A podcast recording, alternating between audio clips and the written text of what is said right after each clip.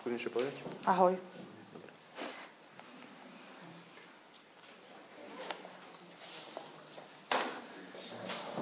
Takže ja vám dneska budem niečo rozprávať o znechutení.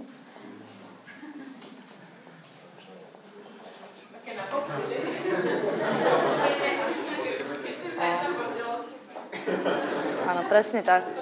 Chcem sa vás najprv spýtať, že či vám tá téma niečo hovorí, či ste v poslednej dobe zažívali nejaké znechutenie. Nepýtaj sa.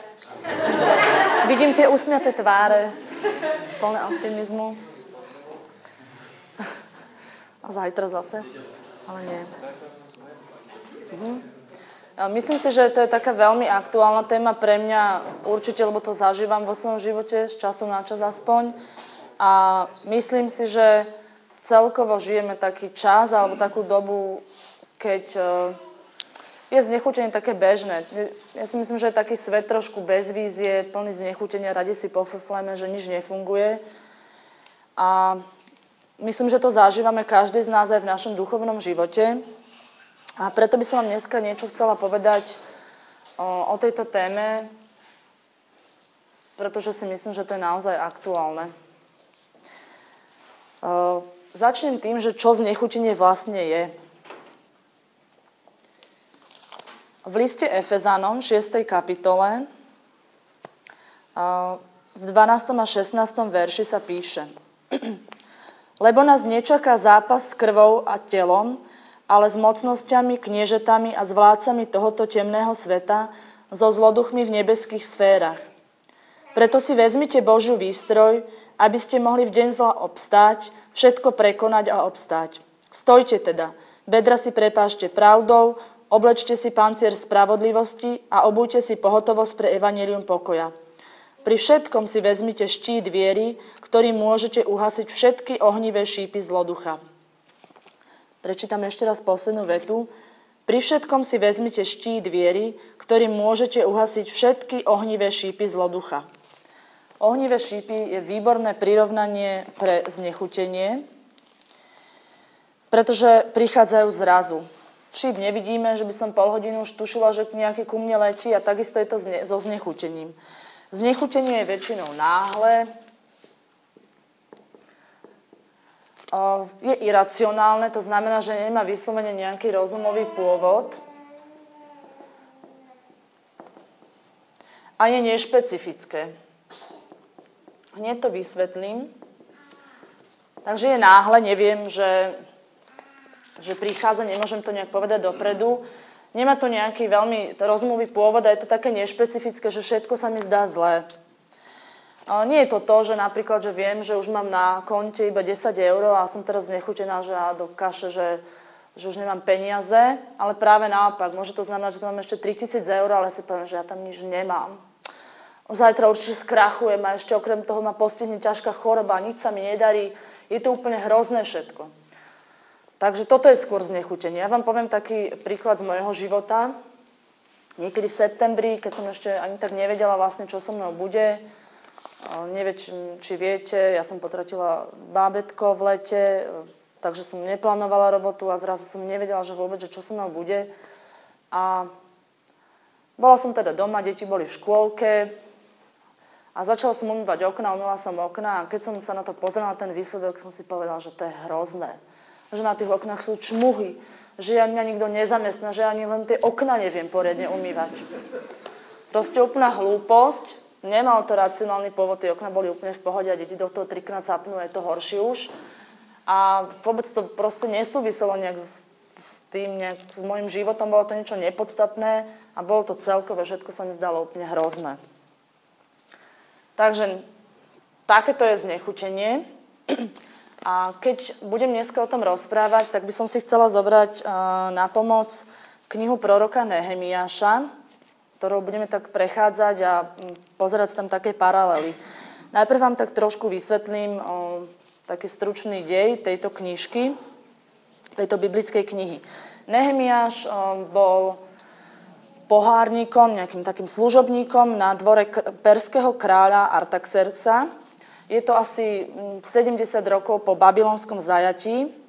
Niektorí Židia sa už vrátili do Jeruzalema nie všetci sa ešte nevrátili. Niektorí sa vrátili, tento Nehemiáš teda ešte slúžil na kráľovskom dvore. Jeruzalemský chrám bol postavený, ale Jeruzalem bol ináč vyhoretý, múry boli zborené a teda vyzeralo to asi takto. Tento Nehemiáš slúžil na kráľovskom dvore, má sa fajn, dobré postavenie, ale dopočul sa o tom, o zničenom Jeruzaleme, o tých jeruzalemských múroch a začal ho to trápiť. A porozprával o tom tomu kráľovi, kráľ mu bol naklonený a dal mu také vízum, nejaké poverenie, že môže ísť znovu vybudovať múry Jeruzalema.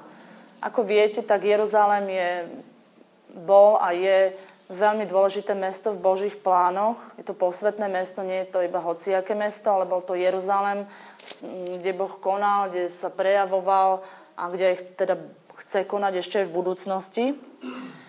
Takže veľmi, veľmi dôležité miesto v Božích plánoch Jeruzalem. Teda kráľ mu dal to svoje povolenie a Nehemiáš sa vydáva na cestu a teraz začínajú problémy. Problémy neboli, kým on bol na tom dvore a obsluhoval kráľa, bolo všetko v pohode, ale ako náhle dostal to poverenie od kráľa, že má ísť vybudovať múry, začali problémy. Čo podobne vyzerá asi aj v našich životoch, že keď si ja uvedomím, čo je moje poslanie od Boha, moje poverenie, tak vtedy začne zlý útočiť. Vtedy, začína, vtedy začínajú byť problémy. Je to jedno úplne, čo robíme, či to je to, že ja mám tri deti a vychovávam ich a popri tom učím, alebo či niekto vodca ebenu, alebo či mi Boh dal iba službu, že neviem čo, budem hrať na chválach, alebo to je jedno, hoci čo. Keď mi Boh dá poverenie a ja ho začnem realizovať, tak zlý začína útočiť. Tak ako má Boh plán pre môj život, aby, ma, aby si ma priviedol k sebe, tak takisto má aj zlý plán, aby si ma odviedol od Boha. Neviem, či tomu veríte, že Boh má plán pre váš život, konkrétny, špecifický, ako si vás priviesť pre každého iný, ale je to tak.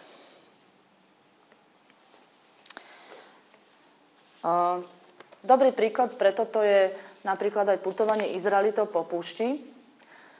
Izraeliti putovali a teda Boh im chcel dať tú zasilbenú zem, ale keď sa tí vodcovia, tí zvedovia vrátili, aby teda povedali, že čo sa stalo, že ako to vyzerá táto, táto krajina nová ich, ktorá by mohla patriť, tak oni to povedali, že to bolo otrasné, že sa im to zdá hrozné, že sú tam obry a neviem čo. Že títo Izraeliti sa dali znechutiť, dali sa odviesť od toho plánu, od, toho, od tej cesty, ktorú pre nich Boh mal. A čo sa potom stalo, že 40 rokov tam blúdili na púšti.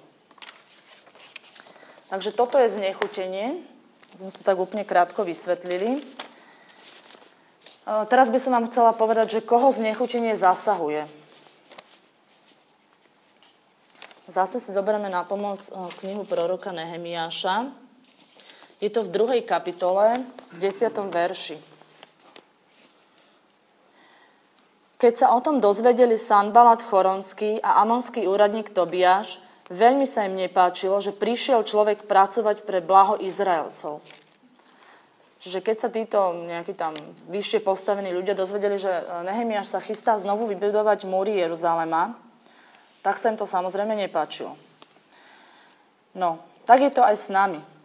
Kým, uh, kým nič nerobím, kým mi je všetko ľahostajné, tak samozrejme, že som, a nie, nie som nejaký dôležitý človek pre zlého, ale pretože nepredstavujem žiadne nebezpečenstvo.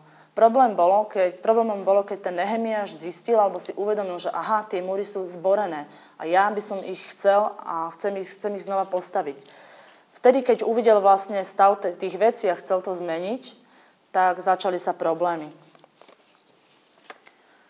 Mm, takže tak je to vlastne aj v duchovnom svete, že keď my e, trávime čas s Bohom, počúvame ho a snažíme sa m, teda robiť to, čo nám, na čo nám dáva nejaké poverenie alebo poslanie, tak samozrejme, že začnú prichádzať aj útoky a bude ich možno viac, ako keď som iba sedela a tak nič moc nerobila.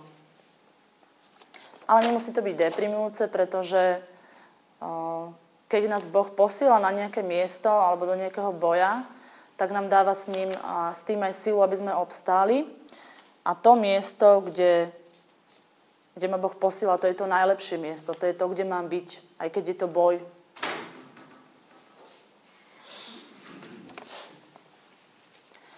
A ešte jednu vec by som chcela povedať, že dôležité je, že čo išiel vlastne Nehemiáš budovať. On išiel budovať múry, ako obranu. Obranu vlastne pred útokmi toho mesta. Že to je tiež veľmi dôležité. Takže, aby som to zhrnula ešte raz, znechutenie zasahuje tých ľudí, ktorí niečo robia, ktorí dostanú nejaké božie poverenie, nejaké poslanie, môže to byť niečo naozaj malé alebo aj veľké, vidia, čo treba spraviť a začnú konať. Vtedy prichádza znechutenie. Nie, keď nič nerobím, lebo nikomu ne, ne, nezavadziam.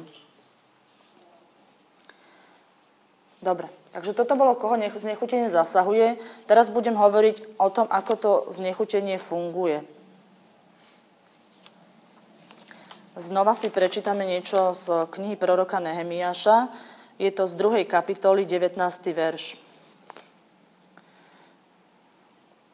Keď sa o tom dozvedel Sanbalat Choronský, Tobia, amonský úradník a Arab Gešem, posmievali sa nám a s opovrhnutím hovorili – čo to robíte? Chystáte azda vzboru proti kráľovi?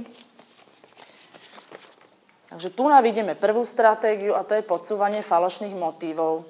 Samozrejme, že Nehemiáš nechystal žiadnu zboru proti kráľovi, ale oni mu to tam začali podsúvať, že asi on chystá nejakú zboru proti kráľovi, niečo tam chce nejaké, neviem čo, intrigy. Takže toto je prvá taktika.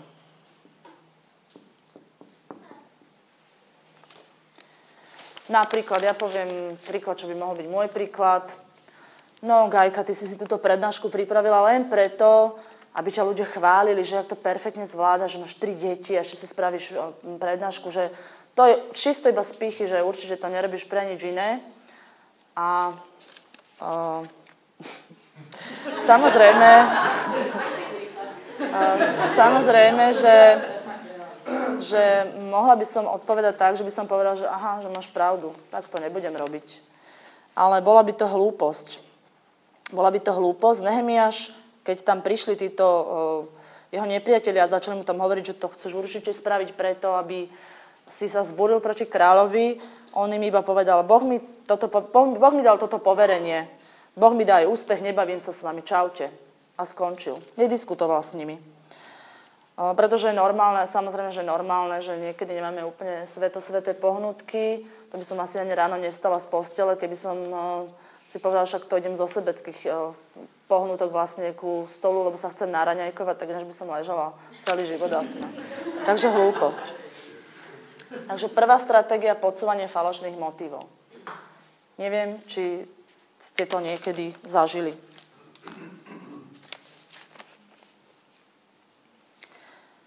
Dobre. Druhá stratégia je výsmech alebo taký útok na identitu.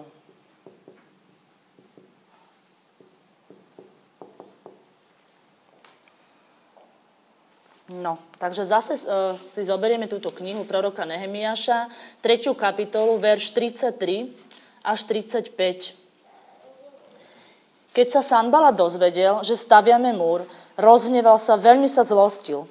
Posmieval sa Židom a pred svojimi súkmeňovcami a samarijským davom sa vyslobil. Čo to robia títo mizerní Židia? Dovolia im to? Vari budú obetovať? Vari za deň skončia? Vari budú vedieť z hromady prachu urobiť opäť kamene, ktoré ľahli popolom? Amončan Tobiáš, ktorý stal pri ňom, vyslovil sa takisto. Len nech stávajú, veď stačí, keď príde líška a prerazí ich kamenný múr. Takže je to taký výsmech, vysmievajú sa mu a útočia na, na jeho identitu, že kto si ty, že ty chceš staviať nejaké jeruzalemské múry, to sú tí Židia, že však sa im to aj tak nepodarí. A takisto aj nám môže zlý podsúvať nejaké motívy. Kto si ty, že chceš ísť tu na rozprávať prednášku, však tam tie svoje tri deti vôbec nezvládaš, ti tam, one, zase som tam na nich navrieskala, čo, čo ty chceš vlastne tu na tým ľuďom hovoriť. Pozri sa na seba, buď rada, že tuto môžeš zapaliť sviečky, tichučko si sedieť na stoličke, že na nič viac nemáš. Čiže je to taký vyslovene útok na identitu. Ty si nikto, ty nemáš tu na čo rozprávať. Ako odpoveda Nehemiáš, Nehemiáš sa modlí a stavia ďalej.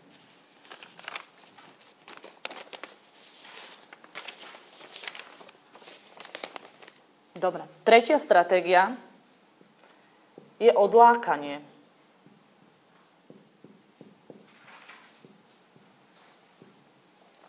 V Nehemiašovi v 6. kapitole v 1. a 2. verši sa dočítame.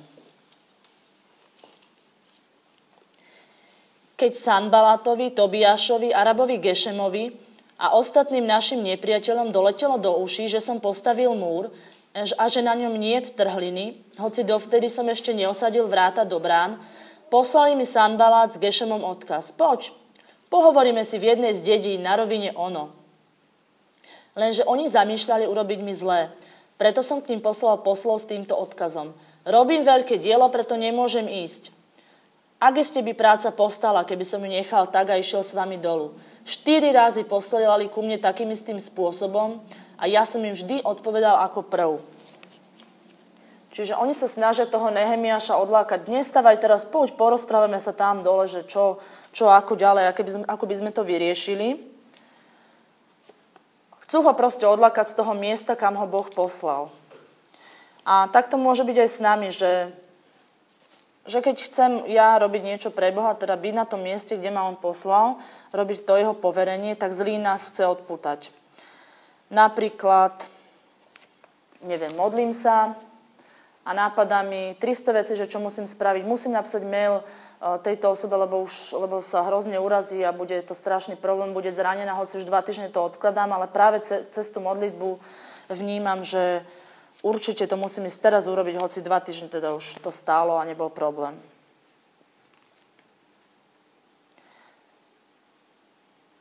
Takže to je táto tretia stratégia. 6, 1, 2.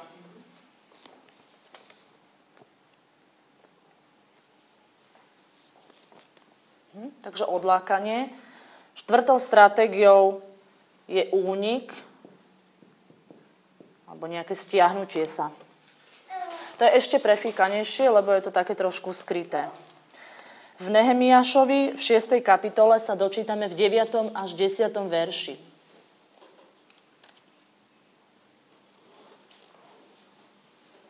Pardon, nie v 9. až 10. tak 9, v 11. hlavne, 90, 11. Keď som raz vošiel, nie.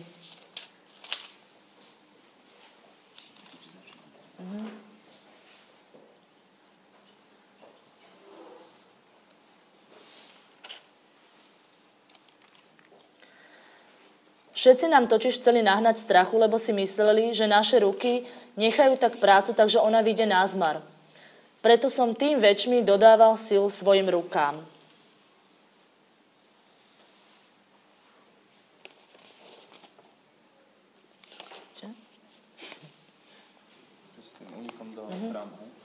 Potom pokračuje ďalej.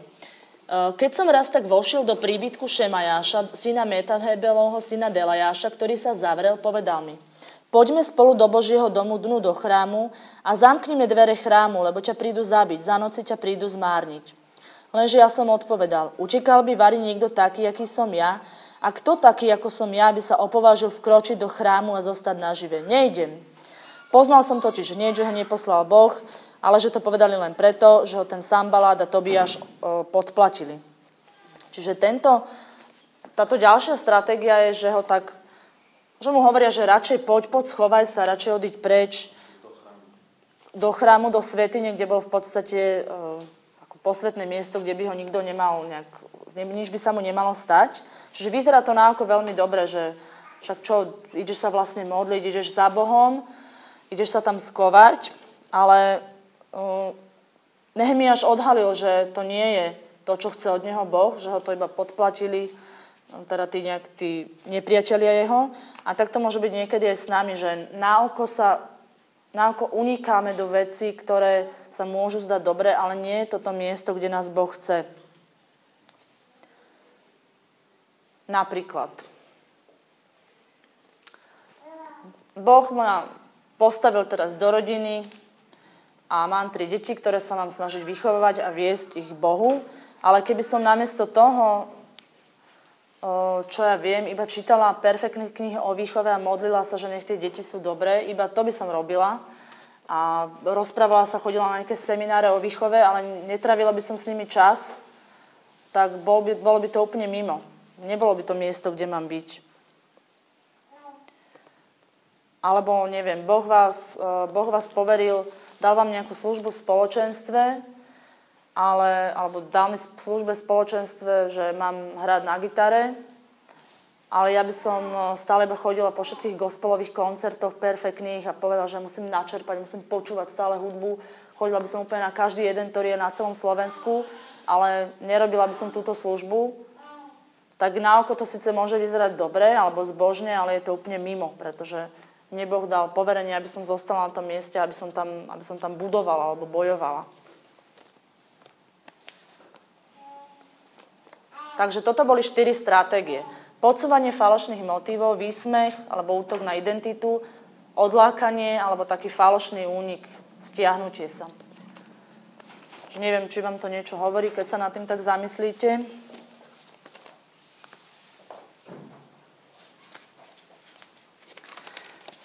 Dobre, a teraz si povieme o tom, že čo vlastne, eh, čo vlastne znechutenie spôsobuje. Už to tak asi všetci aj vieme, aj to vnímame, ale znova sa tak vlastne pozrieme do, na nejaké biblické príbehy, ktoré nám to tak môžu ešte viacej objasniť. V prvej knihe kráľov, v 18. verši, v 18. kapitole, eh, je príbeh o Eliášovi a Bálových prorokoch, Neviem, či to poznáte. Išlo o to, že postavili jeden oltár a Eliáš povedal Bálovým prorokom, teda tým, tým ktorí uctievali Bála, že vzývajte teraz Bála, že keď on naozaj existuje, tak príde ako oheň a zoberie si tú svoju obetu a potom to zase skúsime my, čo uctievame teda nášho pravého Boha. Dokonca poliali potom, samozrejme, keď tam baloví proroci poskakovali a neviem, čo všetko robili, nič sa nestalo. Potom prišli Izraelci s Eliášom, poliali dokonca ten oltár vodou, dokonca tam tiekla aj voda v takom jarčeku a Boh prišiel, strávil tú obetu, dokonca vysušil aj tú vodu v jarčeku, proste sa ukázal, že naozaj on je pravý Boh. Takže Eliáš vlastne zažil takúto, takýto, takúto silnú Božiu prítomnosť, že naozaj Boh je silný a koná a že si ho môže použiť jeho. A čo sa stalo hneď na druhý deň? Prišla Jezábel, začal tam mu niečo rozprávať. Eliáš utiekol a hovorí Bohu, ja som zničený, som sám, chcem zomrieť. Pritom mal so sebou 7 tisíc mužov a deň predtým mu Boh dal zažiť, že aký je úžasný a veľký a že naozaj teda existuje a že stojí pri ňom. A to je presne to, čo robí znechutenie, že nám otraví mysel. O, zabudem na to, že čo Boh konal v mojom živote, zabudem na všetky zázraky, na veľké veci. To, že som vtedy tak cítila na chválach Božiu prítomnosť, to je asi blbosť, však som si predtým, tuším, dala dva poháre vínka. Zabudnem, že, á, že to, že, že Boh uzdravil moju mamu, to je asi jedno, však aj tak to, však, dobre, však neviem. To bola náhoda, že už nemá tie žočníkové kamene. Proste zabudnem na to, že Boh konal v mojom živote a že existujú ľudia, ktorí tiež teda samozrejme toto zažívajú. E, proti tomu je veľmi dobrá zbraň, že si zapisujeme veci a potom si to čítam v tom modlitevnom, živote, v modlitevnom zošite a môžem si povedať, že aha, však ale vtedy takto Boh konal, že ja si pamätám, že toto si spomínam, že takéto zázraky robil v mojom živote. Nie je to úžasné a môže nám to pomôcť e, prekonať to znechutenie. Takže, ďalší dobrý príklad, ktorý máme, že ako vlastne to znechutenie pôsobí, je z knihy Numery z 13. kapitoly. Izraelci teda išli do tej zasľubenej zeme a poslali tých svojich prieskumníkov, aby sa išli pozrieť, že ako tá, ten, tá ich zasľubená zem vyzerá.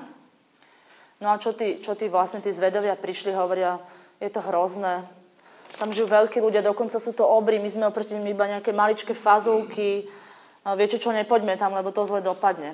Nakazili takto všetkých ostatných. A čo sa stalo? Izraeliti potom 40 rokov blúdili, blúdili, blúdili po tej púšti, až kým sa vlastne znova nedostali do tej zasľubenej zeme. A tak je to vlastne aj s nami, že, že keď sa dáme tak znechutiť tým, dáme sa tak nakaziť znechutením, tak potom blúdime niekedy v takom kruhu, z ktorého sa je veľmi ťažko vymotať. Z tohoto aj vidíme, že to znechutenie môže byť niekedy dosť nákazlivé, my sme možno, alebo ja som niekedy možno taká, že si tak rada aj tak sa v tom tak pomáčam. Tak si pofrflem ešte s niekým.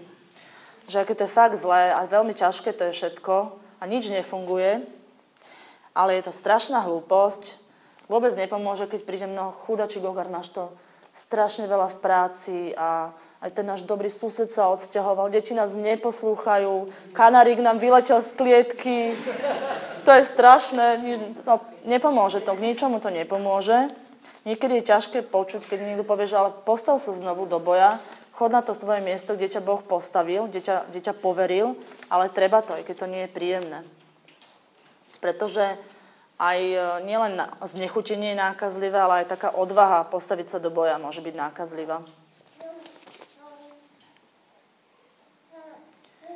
Takže, takto funguje znechutenie.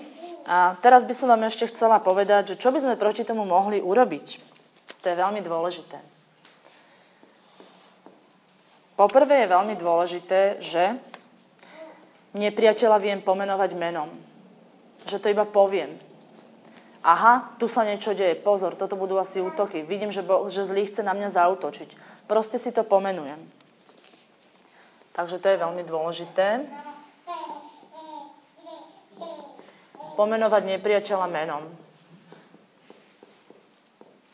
Keď vidím, že prichádza nejaké znechutenie, ktoré nejaké náhle nemá nejaký rozumový pôvod, že nie je to niečo, čo sa naozaj deje, tak si viem povedať, že pozor, to bude asi niečo od zlého. Nebudem to počúvať. Druhá dôležitá vec je nepodávať sa tomu znechuteniu, alebo neviem, ako to povedať, neflirtovať s tým znechutením. Nemáčať sa v tom.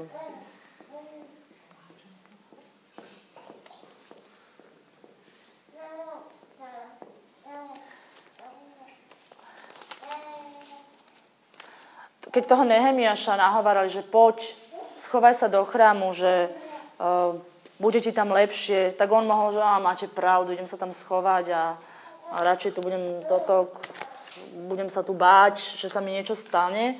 Ale on povedal, že nie, neurobil to. Rozlíšil, že to nie je hlas od Boha, nepoddal sa tomu a postavil sa do toho boja. Je táto pripravenosť do boja, to, že sa nepodám tomu znechuteniu, je veľmi dôležitá, lebo to už je polo, ako keby na, polo, na poli vyhratý boj. To, že sa ja postavím a poviem nie, ja budem bojovať, tak to už spôsobí, že nepriateľ sa zlakne. Povie si, že aha, tak nebude to asi také jednoduché. V Efezánom, v liste Efezánom v 6. kapitole, tam, kde sa píše o Božej výzbroji, um, Pavol hovorí, že obujte si obu pohotovosti pre evanílium pokoja. Čiže hovorí nám, že máme byť pripravení na to, že, že že budeme musieť bojovať. Takže nepodávať sa z nechuteniu ďalší, ďalšia zbraň. Nemáčať sa v tom, ne, tak sa nelutovať. Ďalšia úplne super vec je chvála. Myslím, že nám to tak Boh aj viacerým hovorí, aj mne to, ja som to tak viackrát zažila aj, aj v Ebene, to myslím si, že tak viacerí vnímame, že chvála je veľmi mocná zbraň proti akýmkoľvek diablovým útokom. V knihe Nehemiáš v 7. kapitole v, prvej, v, prvej, v prvom verši sa píše, že keď boli múry hotové, Nehemiáš ustanovil spevákov a levitov. Ako prvé, čo robí, dostávali múry a on ustanovuje spevákov a levitov, aby chválili Boha za to, že sa im to podarilo, za to, aký je dobrý. Uh, takže chvála je veľmi dôležitá. Potom ešte uh, neskôr sa tam ten ľud zišiel a kniaz Ezdráž im čítal z, z, Mojžišo, z Mojžišových kníh a tí ľudia tam začali plakať, že plakali asi aj nad svojou hriešnosťou, ubohosťou, ale on im povedal, že neplačte, radujte sa a oslavujte, lebo dneska je Boží, dneska je deň pána, kedy sa máme radovať a oslavať. Hovorím tam, choďte, dajte si masné jedlá, sladké nápoje, neviem čo všetko, lebo dneska je, nie, je, nie je čas na, na smútok a na znechutenie, ale dneska je čas na oslavu Boha. Takže chvála je veľmi, veľmi dobrá. O, fakt, možno niekedy sme, niekedy sme zničení, znechutení, stačí začať s maličkými vecami, chváliť za to Boha, to, čo žijem, to, čo teraz prežívam, aj keď sa to môže zdať máličko, ale Boh si to použije, ono to prerastie, prerastie a zlý ujde obrovskou rýchlosťou. A štvrtá dôležitá vec, ktorá, tak, taká zbraň proti, proti znechuteniu, je to, že ja viem, že je to normálne, že prídu útoky. Neviem, ako to nazvať. Ako? Rátam s tým. Rátam s tým, že príde, prídu útoky, pretože viem, že keď niečo robím pre Boha, keď uh, idem bojovať niekde, tak samozrejme, že sa nájdú aj nepriatelia, ktorí sa ma snažia poraziť. Uh, čo je veľmi dôležité, je vytrvalosť. V Lukášovi v 11. kapitole e, v prvom verši, tam, teda prvým veršom to začína, hovoria učeníci Ježišovi, že Pane, náš nás modliť sa. A Ježiš im tam potom dáva modlitbu očenáš a v zápäti následuje to podobenstvo o neodbytnom návštevníkovi, ktorý tam klopal tomu o, susedovi na dvere, až kým mu nakoniec, na neviem koľkatý krát ten sused otvoril. A tak je to aj s nami, že Ježiš nám tam hovorí, proste dostanete, hľadajte a nájdete, klopte a otvorie vám. On nehovorí, že zaklopte raz a keď vám neotvoria, tak kašlite na to, nemá to význam. On nám hovorí, že klopte a otvoria nám. Možno to bude trvať 5 e, rokov, kým sa obratí moja kamarátka, možno 15 rokov. V podstate to nie je moja starosť. Ja neviem, neviem to. A je to ako keby nepodstatné. Ja mám tak vytrvalo stať v tom boji na tom mieste, kde ma Boh postavil, aj keď to niekedy samozrejme, že nie je ľahké, ale vieme, že keď nás Boh, keď má Boh pre nás pripravené nejaké miesto, nejakú cestu, tak to je to najlepšie, čo môže pre nás byť. Iné miesto lepšie nemôže byť. Takže nemá význam z toho utekať, ale má význam vydať sa do boja. Že ešte by sme sa teraz mohli tak krátko pomodliť aby nám možno Boh tak do toho hovoril. Budeme sa modliť takto, takým zvláštnym spôsobom, že by som vás chcel poprosiť, že, že by sme tak na chvíľu každý zavreli oči.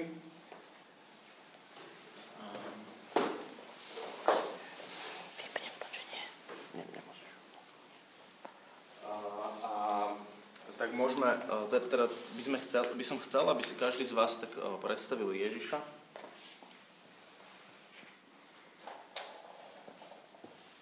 A, a, a, a tak poďme poprosiť, že nech nám ukáže, že, že kde, kde sú tie naše oblasti, e, že kde je tá moja oblasť, kde, kde nejak podlieham znechuteniu, alebo ešte, ešte predtým, ešte predtým je dôležité tak uveriť tomu, že, že, že, že Pán má pre nás proste plán, že má pre nás, že s nami počíta, tak, tak Pane, ja veľmi prosím, aby si teraz tak prišiel a ukázal nám, že, že kde s nami počíta, že môžete sa kľudne tak spýtať Pána Ježiša, že, že Páne Ježišu, sa mu skúste pozrieť do očí. A, ako má farbu oči? Modro-zelenú. Nemusíte odpovedať, môžete si to len tak odpovedať hlave. A e, skúste sa tak spýtať, a, že Pane Ježišu, aký máš, aký máš sa mnou plán, kde ma chceš zasadiť?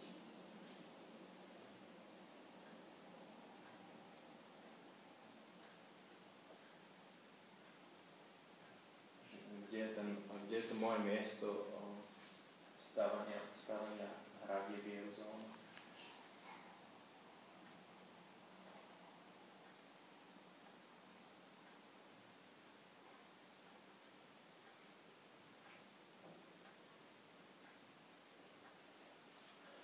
nedostaneme úplne jasnú odpoveď, ani ne, nemáme nejaký priestor na to, aby sme teraz úplne strašne počúvali, tak skúste sa mu len tak pozrieť do očí a, a, a, a možno tak uh, ho teraz poprosíme, že Pane, ukáž nám, že je to veľmi prosím, aby si nám teraz ukazovala, že kde sú tie miesta, kde, kde sme sa tak nechali znechutiť. Pane, že ak, ak chceš, tak nám prosím ťa, uh, ukáž, kde, kde sú tie miesta, kde, kde nejak tak podliehame tie lži, podsúvanie falošných motívov, alebo kde sme si tak nechali uh, pripustiť ten výsmech, autor na našu identitu od zlého a že, že k čomu nás, uh, Pane, ukáž nám, že keď nás zlý odlákáva od tvojho povolania, kde to je,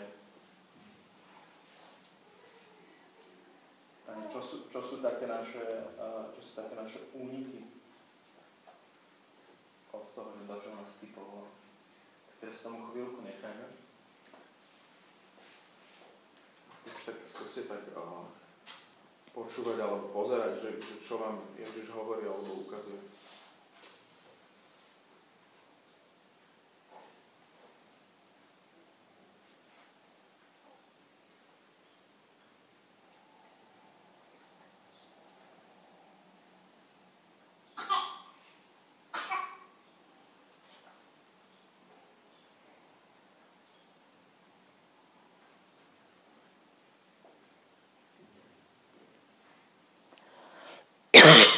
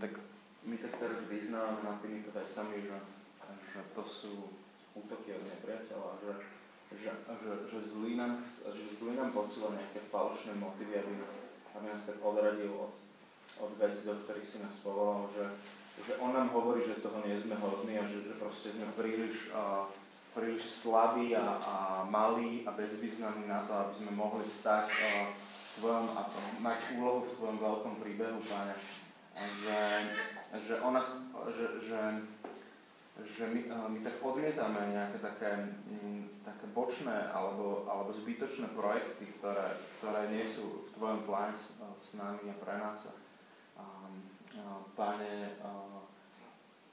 Páne tiež, eh, tiež tak odmietame to, že, že, že nejaké také unikanie, mm, unikanie do, do aj, do, aj veci, ktoré sú dobré, ale, ale proste nie sú uh, teraz uh, pre nás, alebo nie, nie sú to čo, to, čo ty máš pre nás pripravené.